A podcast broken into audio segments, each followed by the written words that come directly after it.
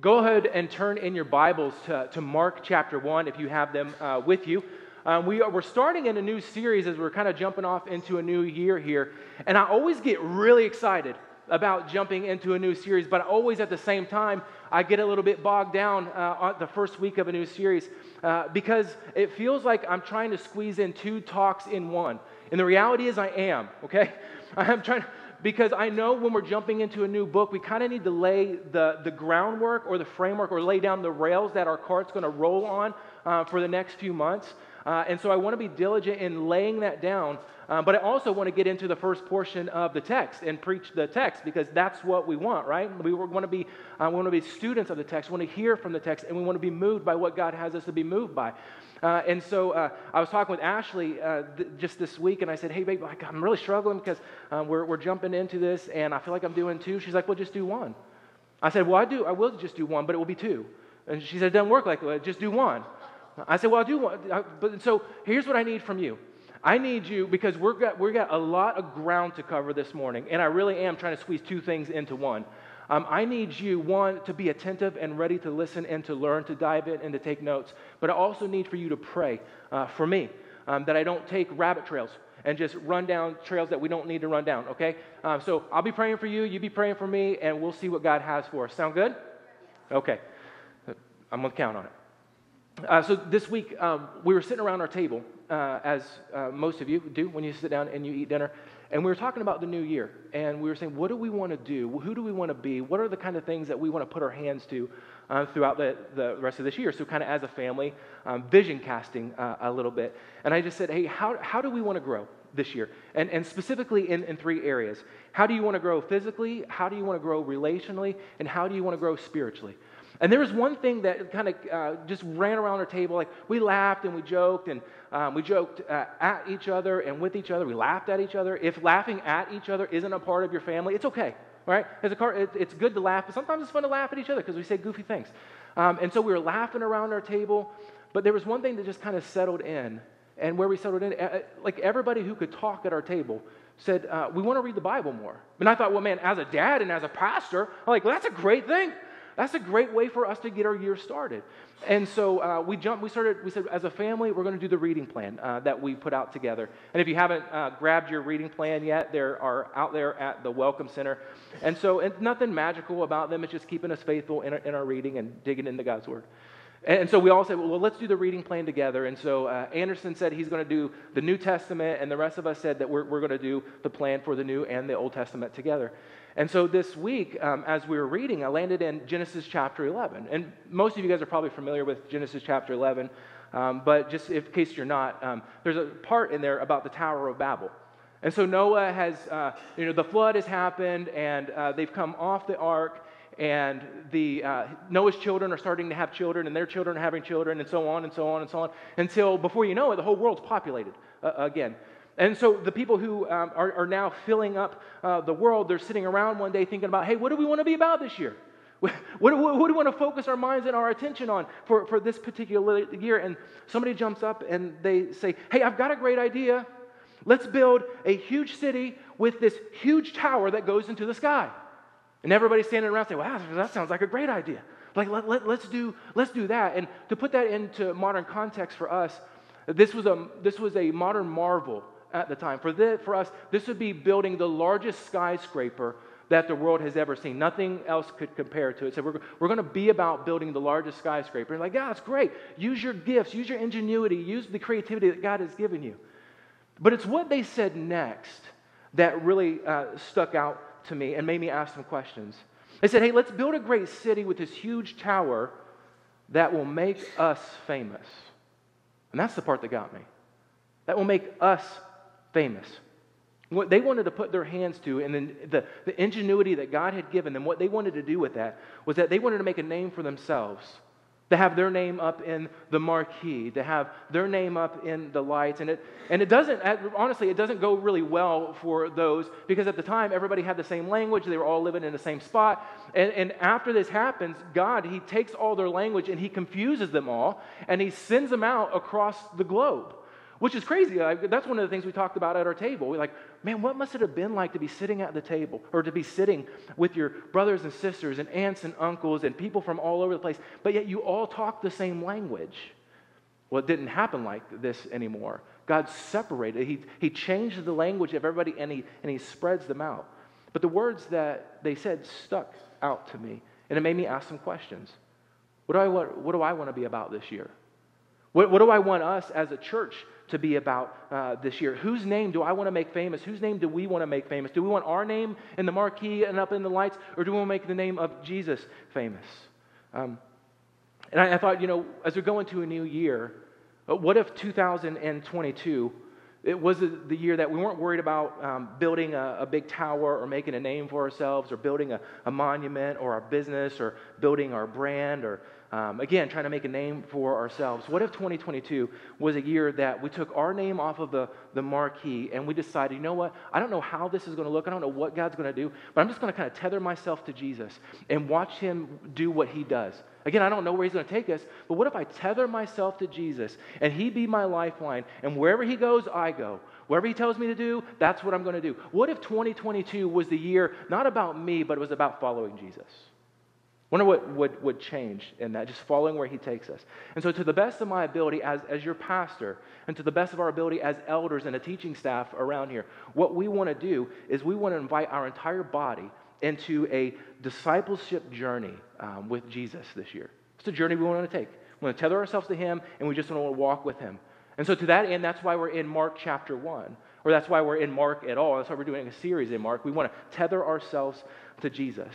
And I, I believe the, the whole book of Mark is clearly about Jesus. I'm going to say it really loudly. Like the book of Mark is clearly about Jesus, but it's not just about Jesus.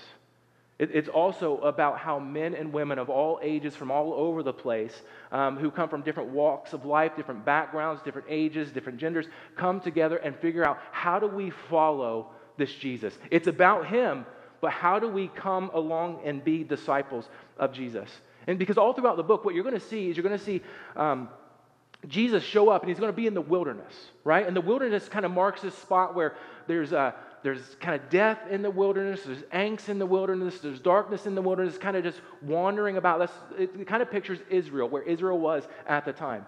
And so you're going to see Jesus show up in the wilderness, but he's not going to stay in the wilderness. There are going to be these strategic moves that, that Mark makes uh, as Jesus walks through from, from, uh, um, from the wilderness all the way to Jerusalem. And we know that when he goes to Jerusalem, he's going to Jerusalem because he's going to encounter the cross. He's going to be despised and rejected. And he's going to give his life up for the sins of the world. We, we know that's the trajectory that Jesus is on. So Mark starts us in the wilderness and leads us to Jerusalem. But there are these strategic stops along the way. You're going to hear Mark say, on the way, on the way, on the way. We'll see him stop in Galilee. We'll see him stop along the way in all these different cities. And it's, and it's those moments where we see that it's not just about Jesus, but, it, but it's about those who Jesus is inviting to come and be a part of his life. That he's inviting them to come and be a part of this discipleship journey because as he's along the way, he says, Come, follow me. Come, follow me. And what do people do? A lot of people, they come along and they follow Jesus. But people, don't, don't get me wrong, they're making a value choice. Is he worth following? Is he not worth following? And some decide that they're going to count the cost and they're going to follow him all the way uh, to, to the end. And the question for them, and the question that still remains for all of us as we sit and we read Mark, is, is it lays out there is hey, will you follow Jesus? Will you follow him on this journey towards discipleship? Will you be a part of this, this grand journey? Or will your life be about your tower? Will it be about your name in the lights? will be about your name in the marquee. And the question was there, and it's for us as we read as well. And so when you're jumping into a new book, what we want to do is we always want to kind of get our minds around what, what God's been doing and what's going on in the area. And that's where the first part of, of the morning is going to take place, okay? And, and so if you're taking notes, Mark, he's writing this letter to the Christians who are, are living in Rome. These are uh, men and women who they've heard about Jesus, they, uh, some of them, they have maybe even seen Jesus with their own eyes, and they've made a, a decision. They've certainly believed that Jesus was the Messiah, who he said he was, and they've consciously made a decision that we are going to follow Jesus. Not only are we going to follow Jesus, but the way that he's lived, we're going to live the way that he's lived uh, as well. We're going to follow Jesus. But the decision that they make to follow Jesus, it's not an easy one, right? It's not as easy as say, do you want to follow Jesus? Check yes or no. And we want it to be that easy, but it's not always that easy. Because the, the, the, thought is like, if I check yes to Jesus, well, my life all of a sudden gets easy. Or if I check yes to Jesus, I go to sleep and I wake up, and tomorrow is kind of eternity, or I'm sitting in heaven. But that's not what these people were called to. It was really, if you check yes, what you're checking yes to is do you want to follow Jesus and, and ruffle some feathers? Do you want to follow Jesus and have people hate you? Do you want to follow Jesus and, and maybe, if you're lucky, be able to live a full life without being martyred at the end? Is that what you want to? This is what it looks like to follow Jesus. It's easy to follow someone or something sometimes when there's no opposition, but when opposition lands right in front of you, it's not as easy to make those choices. The value then begins to diminish, and you begin to find value in something else or an old way of life. And so the call to follow Jesus was certainly exciting, but it cost you something. It, it cost the, the Roman Christians something. And just like it cost them something, again, it's a little bit different for us today, but it still costs something. The call to follow Jesus comes with a cost. And the cost for some, man, you some people just gladly will pay the cost. And, and the cost for others is just so steep. Say, I'm not willing to give up that. I'm not willing to add that. I just don't want to follow Jesus. And so they end up walking away. It's the same then as it is now. Now, to put ourselves in the context, it's been about 20 to 30 years since Jesus was walking on earth. He's been crucified, he's been buried, he's been resurrected, he's ascended into heaven. And the scene around the Christians at the time, it was not a good one. It was actually, it was really, really rough. Checking yes for, for, for being a Christian and following Jesus, it was really hard at the time. The, the Roman Empire was kind of in uh, a lot of turmoil. There were two major earthquakes that had ripped through Rome, destroying the city or large portions of the city, and the empire was kind of up and down. Um, there was a serious fire that took place and destroyed a large part of the, the inner city of Rome. And the Romans, they blamed it on the Christians. They said it's, it was their fault. And a lot of scholars believe um, that Nero, who was the Roman emperor at the time, that he set the fire and then blamed it on the Christians. But however it happened, like the fallout and the backlash was really severe uh, because the, the Christians um, were rounded up in the city and they began to be killed in, in just heinous ways, uh, un- unspeakable ways. And it was a hard time uh, for them. And after, uh, some, some people actually think that, that Paul the apostle and Peter, the disciple that we're going to find uh, all about uh, throughout the, the Gospel Mark, they think that um, those two key um, proponents of Christianity and writers of text that we read today think that those two are even burned during the rounding up of the Christians there in Rome. There's a significant fire, and it was a significant aftermath of, of that as well. And so then, after the fire, Nero, um, he has this mental breakdown and he ends up killing himself. Well, when you have a ruler who's in power who ends up removing himself, now you've got a not just a vacuum of power, you've got people who are fighting and, and, and, that are going back and forth for power. Who's going to be the next person to rise and take over? And so then there's, there's a series of battles that begin to take place throughout Jerusalem, back and forth. Who's going to be in power? Who's like, no, not you, not you, no, no, me. And so there's this fighting going on. And in the middle of all the backlash and the fighting, what ends up happening is the Jewish temple ends up being destroyed. And so this is what's going on for Christians who are living in Rome and Mark the, and to the Christians that Mark is writing this letter to. There is turmoil in the city of Rome, but there's also turmoil in the mind of those who are trying to figure out how to be a Christian during this time. It's not easy uh, for them at all. And you have to imagine that followers of Jesus who are living in the middle of this time that they've got questions. And they're just kind of thinking, man, like, is this normal? I mean, what I'm going through, right now, like, is this what we can expect as believers of Christ who have signed up our lives to just follow after Him? Is this experience normal? And can we, is this what we have to look forward to for the next 5, 10, 15, 20 years of our life? And if I've decided to follow Jesus, where am I following Him to? Am I following to some utopia or, or am I following Him to the death? Like, and how do I know when I get there? If Jesus says to follow, like, how far do I follow? When does that stop? When does, when does that end? Mark is writing to people who have questions, just like you and me. We're in a different day and age, but we still have questions, right? And, and so I, I want to look here at chapter 1. I'm going to read verses 1 through 20 um, just so we can get our minds around uh, what's happening here. This is the good news uh, about Jesus, the Messiah, the Son of God. It began just as the prophet Isaiah had written Look, I'm sending my messenger ahead of you, and he'll prepare your way. He is a voice shouting in the wilderness, Prepare the way for the Lord's coming, clear the road for him. This messenger was John the Baptist. He was in the wilderness and preached that people should be baptized to show that they had repented of their sins and turned to God to be forgiven. All of Judea, including all the people of Jerusalem, went out to see and hear John. And when they confessed their sins, he baptized them in the Jordan River. His clothes were woven from coarse camel hair, and he wore a leather belt around his waist. For food, he ate locust and wild honey. John announced, Someone's coming soon who is greater than I am, so much greater than I'm that, that I'm not even worthy to stoop down like a slave and untie the straps of his sandals. I baptize you with water, but he'll baptize you with the Holy Spirit. One day, Jesus came from Nazareth in Galilee, and John baptized him in the Jordan River. As Jesus came up out of the water, he, said, he saw the heavens splitting apart and the Holy Spirit descending on him like a dove. And a voice from heaven said, You are my dearly loved Son, and you bring me great joy. The Spirit then compelled Jesus to go into the wilderness where he was tempted by Satan for 40 days. He was out among the wild animals, and angels took care of him.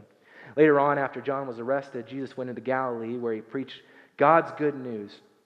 The time promised by God has come at last, he announced. The kingdom of God is near. Repent of your sins and believe the good news.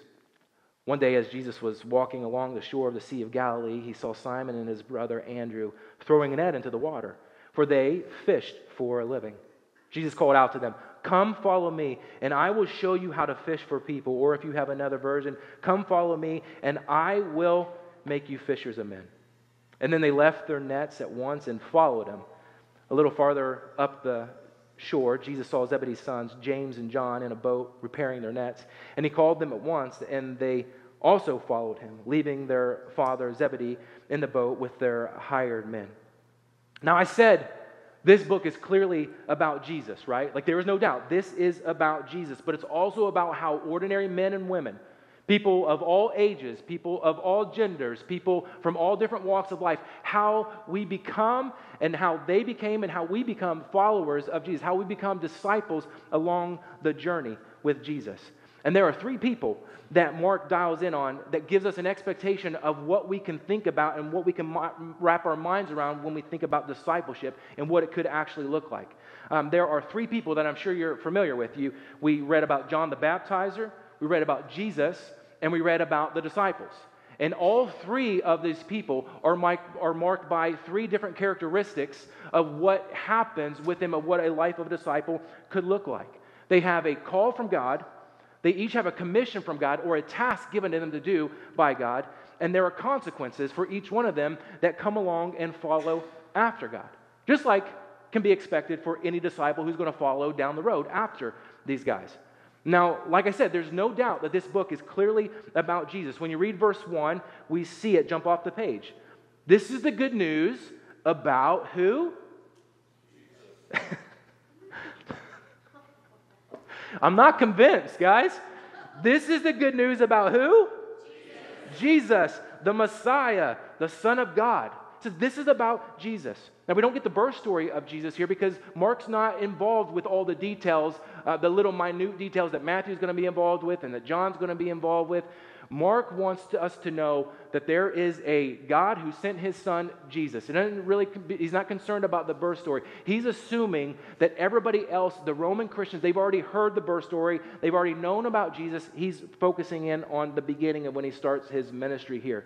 And the reminder from the start is that Hey, don't forget that this is about Jesus, the good news, the gospel. And if you're down with the Greek and you've been reading that at home, he says, This is about the euangelion. This is the good news. And the good news is that the kingdom of God is here, and it's in the person of Jesus. He's the one that the world's been waiting on. And so, if you've got questions and if you've got doubts and there, there's moments of waiting and angst and you just don't even know what to do, if you're afraid, he says, Jesus. If you're confused, he says, Jesus. If you've messed up, he says, Jesus. He goes back to the beginning Jesus the gospel, This is where it gets started. And so Mark takes the readers back to the beginning of the gospel. Sometimes when you're a little bit off track and things are, aren't going the way that you expected them to, and things are, the wheels feel like they're falling off, you got a little bit of mud on the tires, like when's this thing going to smooth out? Um, you, you, it's helpful to go back to the beginning so it can help you make sense about where you're at right now. Every year, uh, Ashley and I, um, we go back and we watch our uh, wedding anniversary. And some of you guys are like, oh, that's pretty lame. No, it's, it's pretty good because um, uh, it was a great day. It was a great day, and it reminds me of the days I used to have hair. Okay, and so like it's just a, it's amazing to go back. But we've brought our kids into the loop now, and so they watch it with us um, every every year. And so here's why we do it. We, we do it one we do it for one reason because like we like just remembering the day. But we also do it because it reminds us that no matter how hard our year has been, no matter how much we fought with each other, no matter how bad it feels like things are clunky at the time, we, we do it so it takes us back to the beginning. And it reminds us of where this thing first started. And, and, and to be honest, and this isn't just being a preacher man on the stage, it reminds us of the gospel. Because what's the heart of the gospel? The heart of the gospel and the heart of Jesus is that there is a chance for fresh starts and new beginnings. And so when we pull out our wedding video and we watch it every year, it reminds us of the gospel that this is a new year that we can start and we can get, we can get rolling from, from that place and helps us to make sense of where we are. So for the Christians in Rome, Mark takes them back to the start and it reminds them this is about Jesus. It's always been about Jesus. It will always be about Jesus. And this is what he's called us to. This is what we can expect along the journey of following Jesus. And then you see John the Baptizer pop up. And before John was ever even uh, ever born, God had already put a calling on his life. John was born and he was called to prepare the way for Jesus. That was his calling. That means that the, the very goal and, and, and aim of his life was to get people ready to follow Jesus. That was a calling before he ever showed up. This is hundreds of years Isaiah prophesied about this.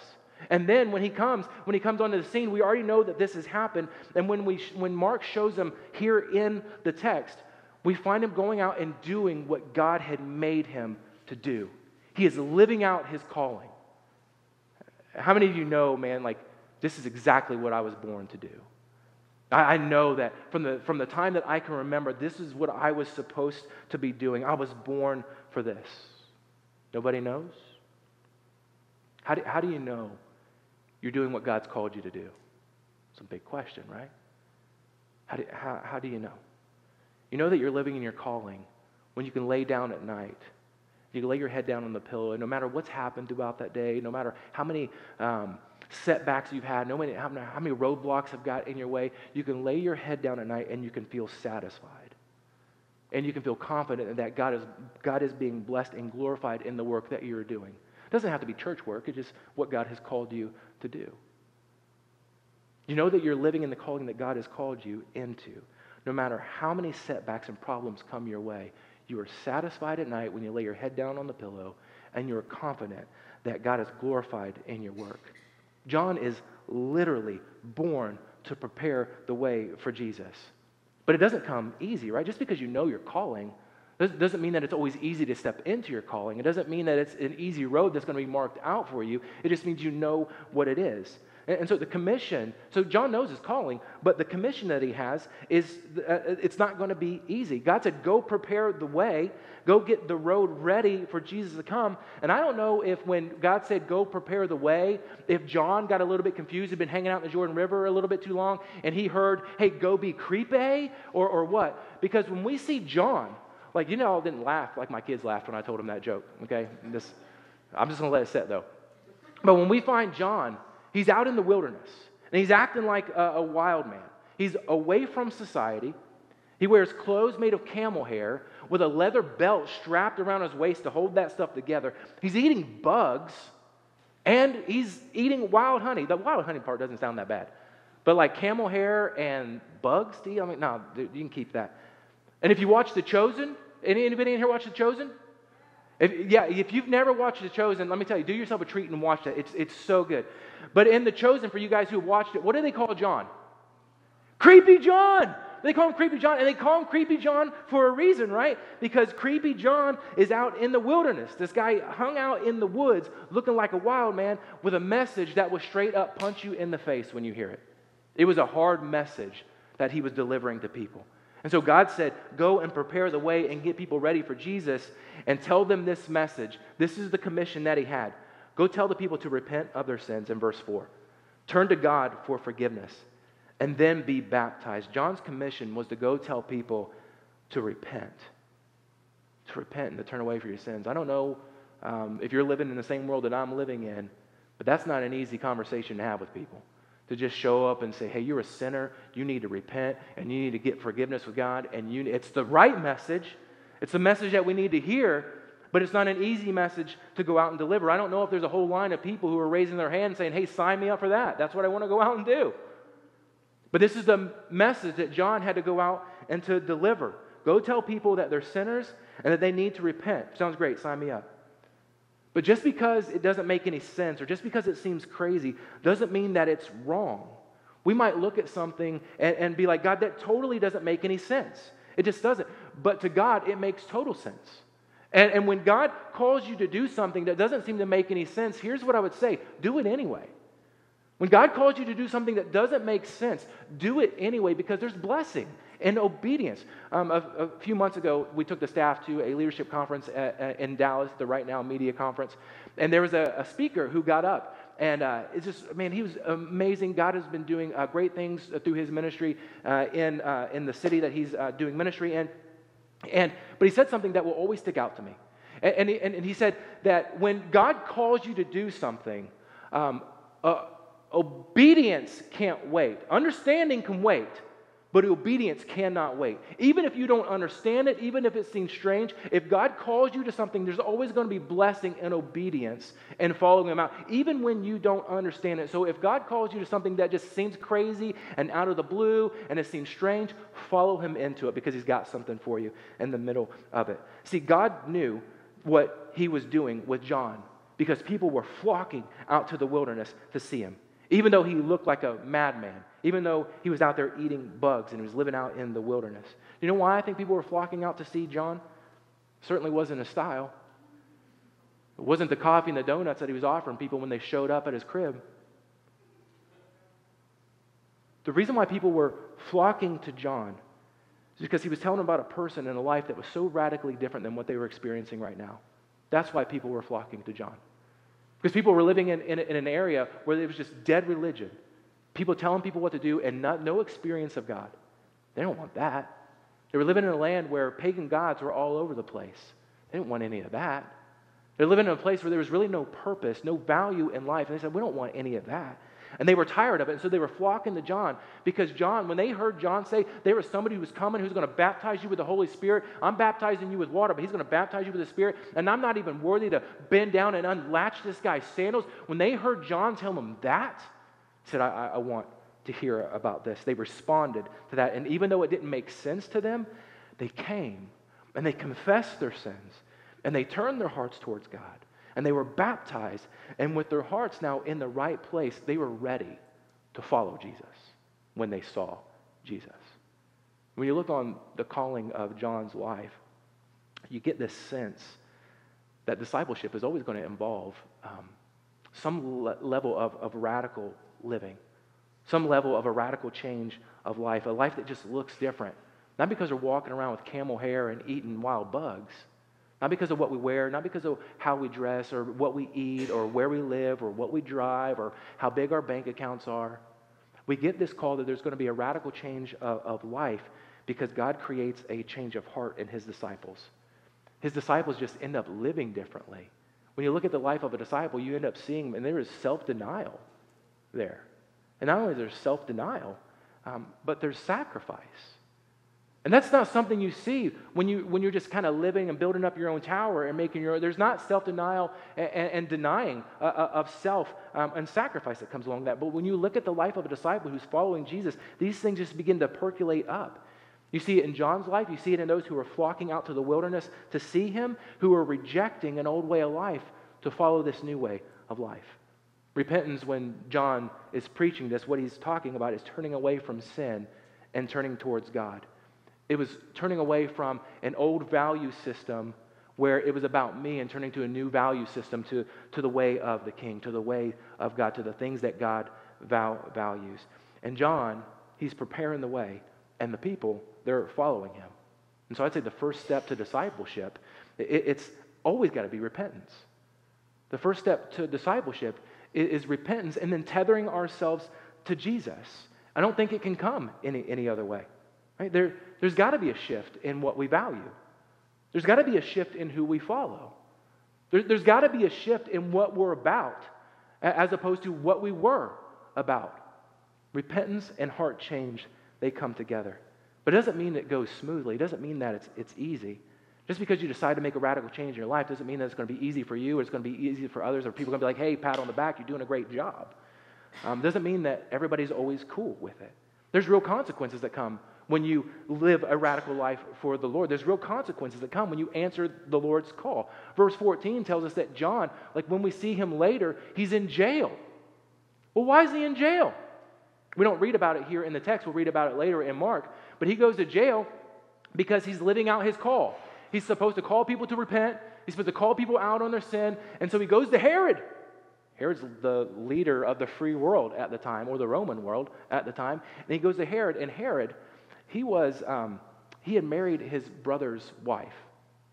That's wrong. That's real wrong. And, and so John goes over to Herod, and he says, Hey, you need to repent of your sin. You need to turn away from that and you need to ask God for forgiveness. You need to find forgiveness in God.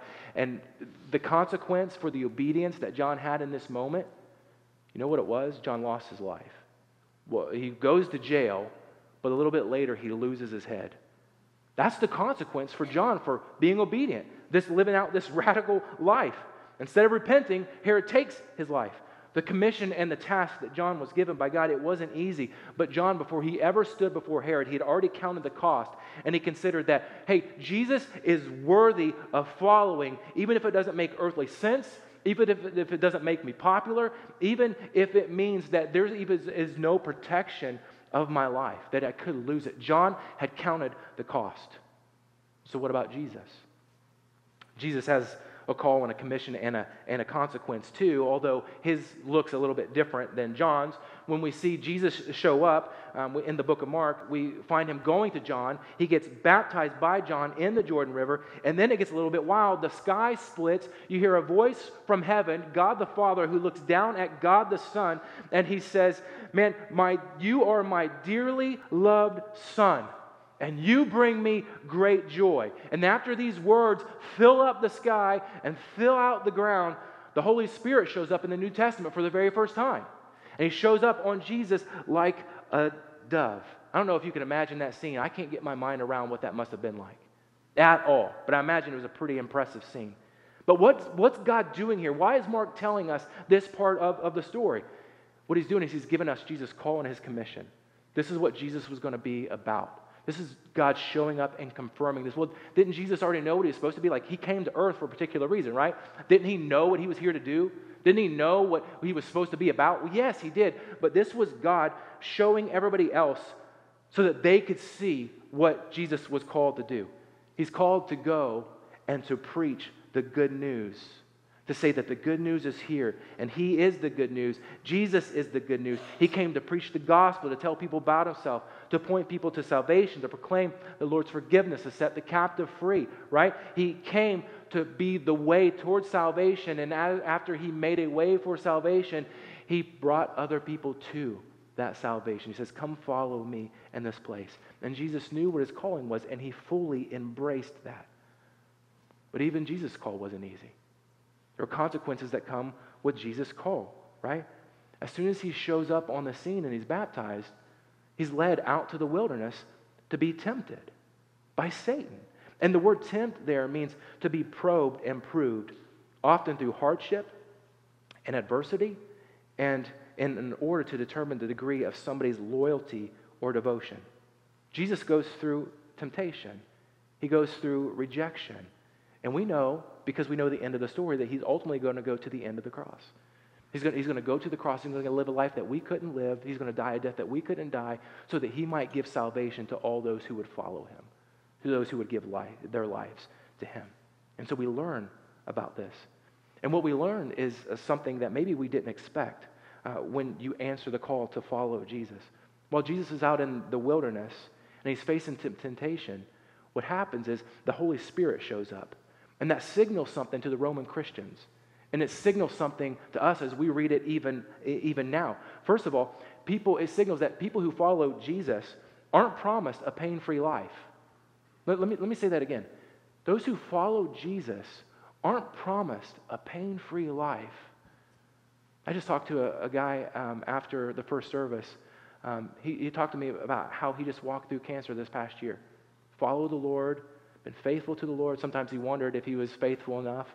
And, uh, and, and he said, But the Lord met me in that place more than I could have ever experienced or ever thought that I could experience. I would have thought that I would have just gone off the rails. But he said, It's actually in that place that I, that I met the Lord. And, and, and I realized that he wasn't going to keep me away um, from suffering. It was really fun as I saw him and another cancer survivor that were out talking with each other. And they were sharing their experience of how God showed up in the middle of their pain. And not in the middle of, of their, their rejoicing moments, but he showed up in the middle of, of their pain. And it was just really cool uh, to watch. And so he's not going to keep us from uh, pain in our life.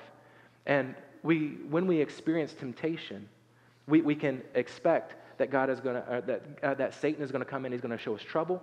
The enemy is going to come our way. If Satan goes after Jesus, he's going to go after his disciples. But when there's temptation, here's what Jesus also shows us is that when there's temptation, we can count on the Holy Spirit to be there for help as well. The Holy Spirit shows up in the middle of that. Followers of Jesus, those who walk with him, you will never suffer alone. You may suffer let me say that again. There will be moments where you will suffer, but you will never suffer alone because the Holy Spirit, the Comforter, He meets us in those places, and Jesus signals that. Followers of Jesus will never suffer alone. Paul tells us that when we're tempted, God is always going to be faithful, and He's going to give us a way out from under that temptation.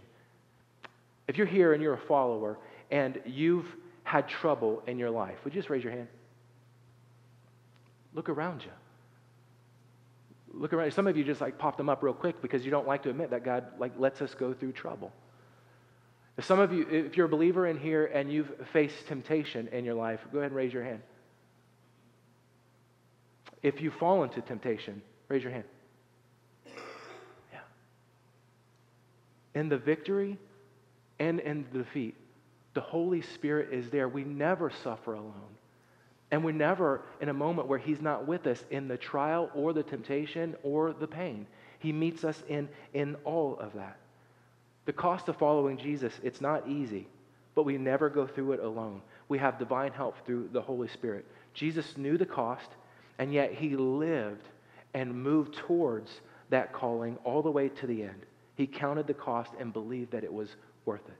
The message that Mark is laying out for us as we're jumping in here is that God is, gives us a calling. There's a cost that comes along with following Him. But the end result is that the Spirit is going to be in the middle of it with us, and we're never going to go through it alone, and it's going to be worth it. Whether you feel it today, five years from now, or 25 years from now, or in eternity, it's going to be worth it. And so the call to follow Jesus is certainly exciting, but it comes with a cost. And so, lastly, real quick, is the disciples. Jesus is, is walking along the Sea of Galilee and he's, um, he's about his ministry now and he sees Simon and Andrew, a couple brothers who are out fishing on the sea. And then he goes down uh, the, the seashore a little bit further and he sees uh, James and John, another group of brothers who are out fishing. And these guys, they're out there, they're doing their jobs, right? They're, they're doing, they're, they're providing for their families. And they, so they would wake up early in the morning and they would go out and mend their nets. They would look at their nets. If there was anything broken, they would fix it, hard work, get out on the boat and go out on the water and look for a place to drop their net so they can provide for their families. And sometimes they would strike gold and sometimes they would miss. If you're a fisherman in here, you know that there are good spots and there are bad spots. Most of the time you find your good spot, but there are days when you come home goose egged and you don't have anything. But these guys who are out there fishing, man, they are out there, they're doing like it is good, honest, hard work so that they can feed their families. And what Mark's doing is by showing us these fishermen, he's showing us that these are ordinary people like you and me. These are, these are men, and we can throw ourselves in, these are men or women for us, you know, gals, um, who are out there, who are um, going to work, and they're working hard, and they're sweating. They're working by the sweat of their brow. And they come home at night and they lay down and they wake up and they go out and do it again in the morning. What Mark is saying that these are men and women who are just like you and me. There is nothing remarkably out of the ordinary with them. They are normal. And while they're out there doing their jobs, Jesus calls them. And the call was, Come follow me. Come and be my disciple. Hitch your wagon to me. Tether yourself to me. Watch me live, and I'll make you fishers of men. You're fishing right now for a living. I will teach you how to fish for people. I will teach you how to be a fisher of men. You will learn how to love people, to care for people, to pray for people, to live a life that is actually worth living at the end of the day when you put your head down on your pillows. I will teach you about the kingdom of God and how this works and how you live in that and how we grow this kingdom. Do you hear the call on, on his life? He says, Come follow Jesus. And the commission is you're going to have your heart radically changed. My heart is going to be your heart. My focus is going to be your focus. And I will show you how to live the life of a disciple. And to be fair, I don't think these guys understood what they were getting into. You, when you read it, do you get a sense that they understood what they were doing? Jesus brings them along. And as they follow, they learn more. And as they follow, they learn more. And as they follow, they learn more. But when Jesus had come and followed, they recognized that this is the, this is the Messiah. This is the one. How that was going to work out, they had no idea. They knew, but the first step was to follow.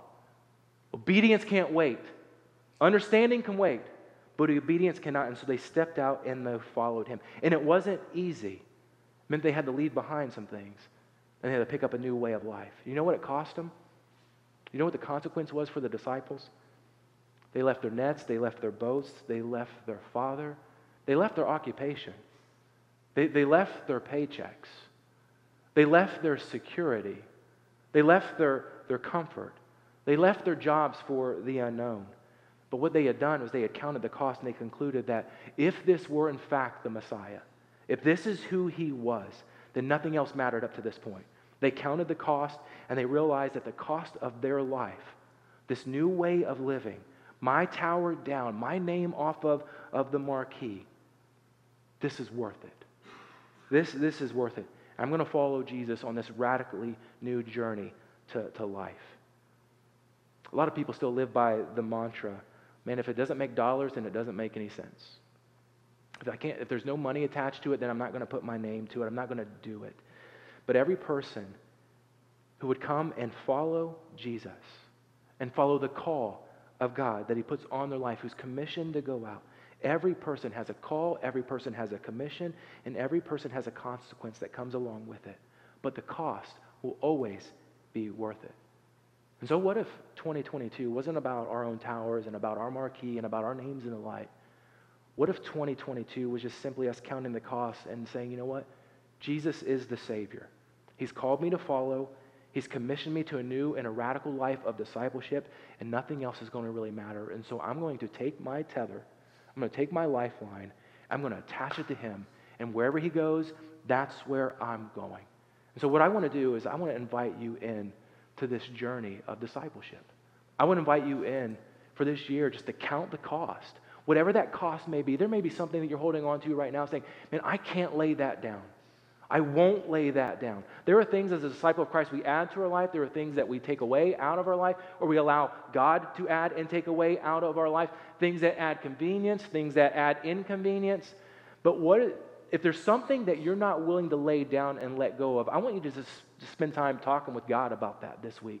And as we go throughout this journey in the book of Mark. Um, we, right now, we're partnered with some uh, uh, pastors in uh, the Dominican Republic with Tierra Primatita. And we are getting ready to plant churches in a place called Rio de Riva uh, over there. And right now, our pastors there, they're going out into, we'll call it the wilderness. They're going out into villages where they don't know where people are. They don't know where their hearts are. They don't know if they've heard about Jesus. There's definitely witchcraft in those areas. There's, there's definitely pagan uh, religion going on. Um, there's definitely danger where they're going. But they have said, you know what? I am going to count the cost and I'm going to move in that direction.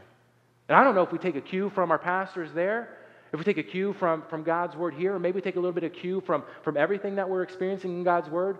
But the deal is that we count the cost and we live a life of discipleship that the Lord has called us to. And so I want to invite you into that as we study Mark, but also just spend time with your families and your friends to count the cost. Would you pray with me? Jesus, thank you for all of this time uh, that we got to spend together. Um, we know that when we open up the Word and we hear from you and your words are spoken, your Holy Spirit just does His thing. And uh, I want to pray that you would impress on uh, my friends this morning and uh, whatever it is that you want for them. Father, you have called us, you've commissioned us, and uh, you want to send us out, and it's got consequences that come with it, both positive and negative, for sure. Uh, but Father, we just want to be faithful to it. And so we need your spirit to be with us in the temptation. We need your spirit to guide us. Uh, we need your spirit to give spirit to give us a heart of willingness. Um, but we want to trust you uh, with it. And so, uh, would you make us your disciples? Only you can do that. Our willpower won't, but you can. Uh, so make us your disciples. Let us follow you on this journey this year. I pray in Jesus' name. Amen.